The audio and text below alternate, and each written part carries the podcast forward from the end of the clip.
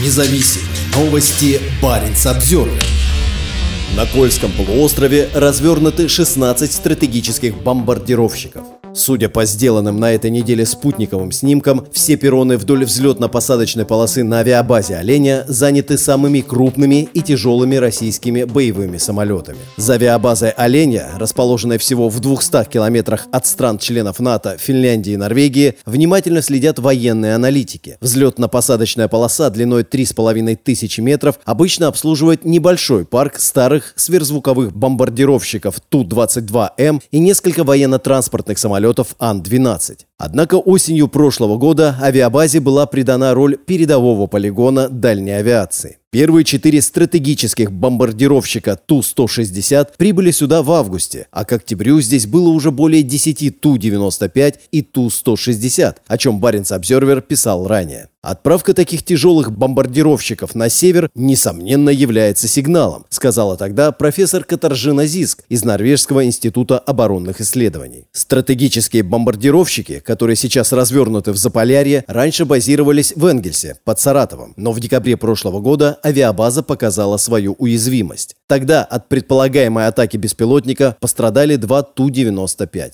13 мая в Брянской области, примерно в 40 километрах от украинской границы, разбились два российских истребителя. В тот же день на землю упали два вертолета Ми-8. До сих пор неизвестно, были ли эти самолеты и вертолеты сбиты. Новые спутниковые снимки оленей, сделанные на этой неделе, ясно указывают на то, что силы российской стратегической авиации перебрались на север не только для краткосрочной эвакуации от соседства с Украиной. Заняты все перроны вдоль взлетно-посадочной полосы. В южной части части стоят два Ту-160, а 14 Ту-95 занимают остальные перроны, подходящие для более крупных самолетов. Ту-22М переведены на стоянки в северо-западной части авиабазы. Самолет-заправщик Ил-78 стоит боком, а его крыло частично выходит за перрон, чтобы не загораживать стратегическим бомбардировщикам рулежную дорожку. Самолеты могут подняться в воздух очень быстро. Это означает, что у Норвегии и Финляндии будет меньше времени на подъем в воздух своих истребителей для опознания самолетов, находящихся вблизи их воздушного пространства. В конце апреля НАТО подняло в воздух два F-35, чтобы встретить группу из семи российских самолетов, в числе которых было два Ту-160, находившуюся в международном воздушном пространстве к северу от норвежского Финмарка. И Ту-160, и Ту-95 способны нести ядерные боеголовки. Центральное российское хранилище ядерных зарядов Большое Рамозеро находится в 10 километрах от Олении.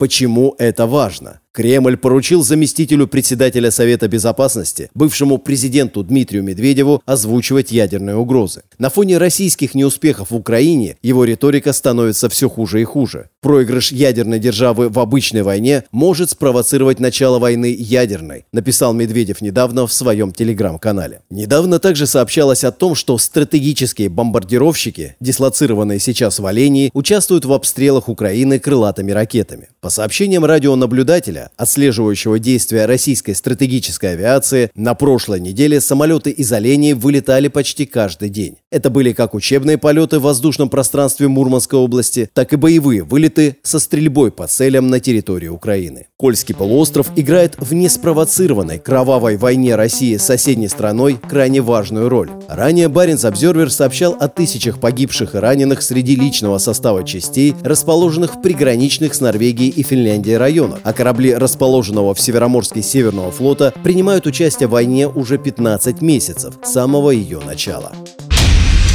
Независимые новости. Барин обзервер